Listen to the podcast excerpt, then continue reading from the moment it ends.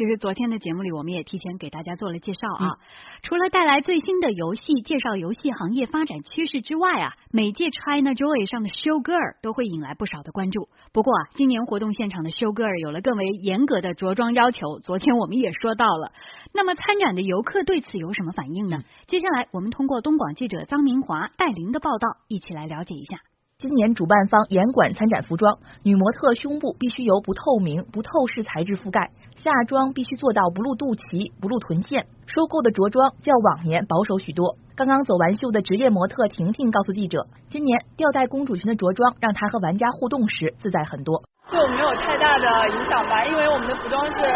主办方提供的，我们更喜欢一点吧，因为毕竟女生嘛，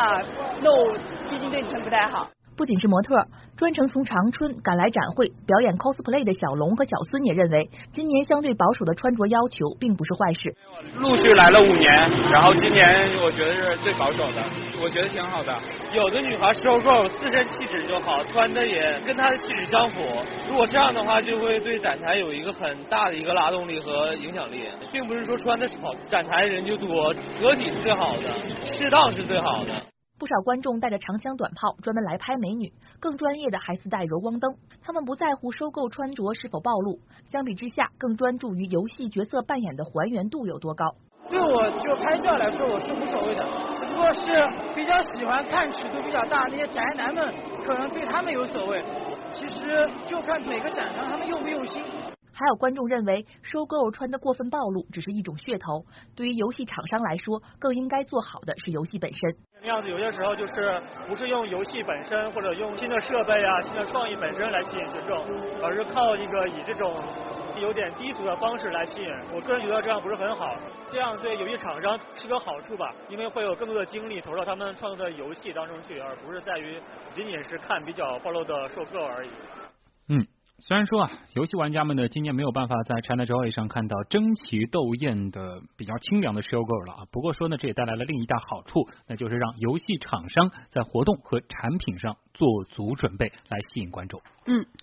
纵观如今的游戏展啊，一个绝对不能被忽视的展会新力量就是 VR 虚拟现实了。今年的 China Joy 展上不仅有国内的虚拟现实老大暴风魔镜参展，国外的 Oculus Rift DK2 以及3星的 Gear VR 等也是纷纷现身。今天在展会的现场就有游戏爱好者亲身体验了虚拟现实眼镜，这也是全球首款虚拟现实的视网膜眼镜。可以说虚拟现实呢现在是非常的热门，因为通过虚拟现实，用户可以以一个和以往完全不同的视角去体会游戏场景，真正的是这种沉浸式的体验，仿佛是置身其中，感同身受。下面呢我们就来连线一观智库智慧院的分析师佘双林，和大家来聊聊虚拟现实。佘双林你好，我们知道虚拟现实英文缩写呢是 VR， 那么除此之外其实还有一个词我们注意到叫 AR， 也就是增强现实。首先我们来说说这两种体验它最大的区别是什么。说到虚拟现实，我们一般是指的狭义的虚拟现实，又叫沉浸式虚拟现实，它是将用户的听觉、视觉和其他感觉封闭起来，使用户完全沉浸在利用计算机技术仿真的一个虚拟世界中，并与虚拟世界中的物体进行互动。所以虚拟现实设备一般是头盔和一些交互设备。增强现实技术是利用计算机技术产生现实世界中不存在的虚拟对象，比如说是文字、图像、视频、音频，并将这些虚拟对象准确的放置到现实世界当中。比如说在圆明园浏览的时候，增强现实设备就会根据位置的变化向您语音介绍这个景点并且可以呈现景点原来复原的样子。所以增强现实的设备一般有手机、电脑，还有专门的增强现实眼镜这样的。两者之间的区别呢，最直观的说，虚拟现实它强调的是创建一个更逼真、更沉浸的一个虚拟环境。戴上虚拟现实的头盔是看不到真实环境的，而增强现实它强调的是将虚拟信息叠加在现实世界当中，获得更全面的信息。好，给我们解释了一下虚拟现实和增强现实的区别啊。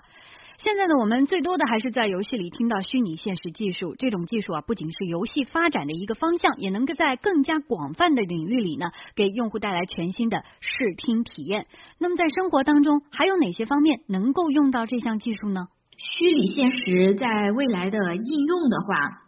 未来可以有体育节目的360度全景转播啊，演唱会的360度转播，还有一些全景视频。比如说现在有一个韩国的流行组合叫Infinity， 它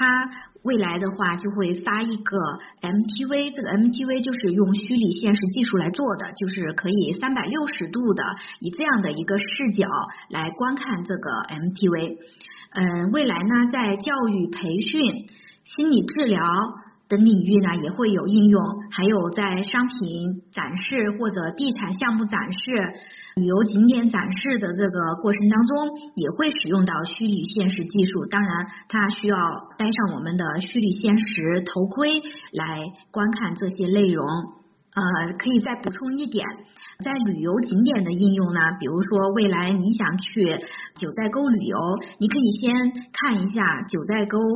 周边的360度全景的视频，这样您就在旅游之前会对景点有一个了解。主持人，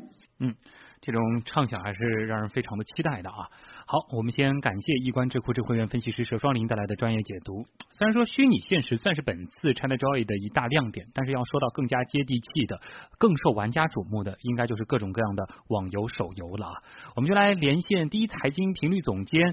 李辉。其实李辉呢对这个领域也是非常的关注啊，我们就请他来给大家介绍一下。不出意料的是，在今年的展会上，网页游戏跟手机游戏成为了主流，这个也是在大家期待之内的。因为在往年，尤其是在前面几年，大家会更习惯于见到电脑上的端游成为主流的一个形式。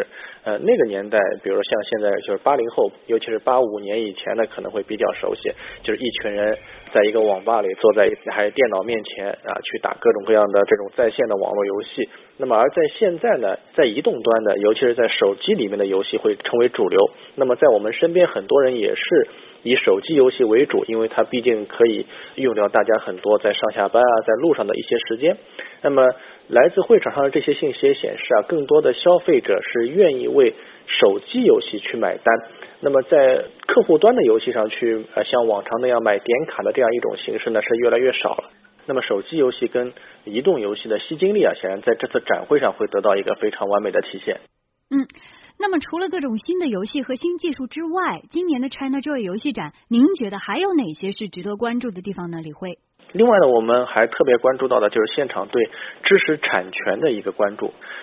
虽然我前面也说到了很多手机游戏跟移动游戏开始非常火爆，但大家也发现了我们在研发当中的一个尴尬，因为有一些游戏厂商他自己也坦言，就是我这个游戏做出来，我总觉得跟别的游戏会有点像，大家会觉得有些类似，尤其是卡牌游戏兴盛的时候，大家就换一个角色，换2张脸，但是整个游戏的内核是一样的，大家都会担心，哎，我这个是不是有知识产权方面的顾虑？另外呢，这个是不是还会影响到整个游戏的生命周期？大家对这方面的关注可能是今年 China Joy 除了我们现场看热闹本身啊，是需要看一点门道的，值得去一提的内容。好，那我们先谢谢李辉的介绍啊。本届 China Joy 呢将一直持续到8月2号，所以说大家如果对游戏感兴趣的话，也不妨到现场去体验一下啊。关于这样一个话题，我们的网友们有什么想说的？也不知道今天有没有已经去看过现场的王维。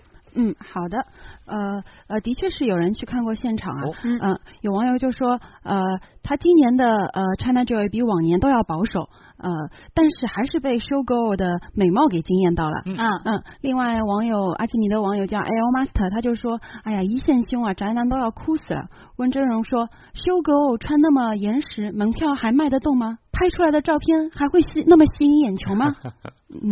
不过网友傲雪是觉得，其实这样更可以观赏到一场赏心悦目的游戏的盛典。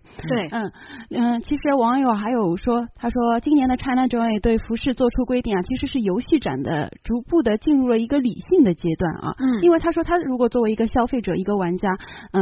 要去为一个游戏买单，肯定不是肯定是为了游戏本身，而不是花钱去看妹子的。今年的这样一个变化，对观展者，尤其是对对专业的玩家来说可以说是比较一个新奇的改变，至少可以去除一些就是不喜欢游戏是单纯是为了去迎合一些低俗趣味而赶到现场的一些观众。嗯，对，说得非常好啊。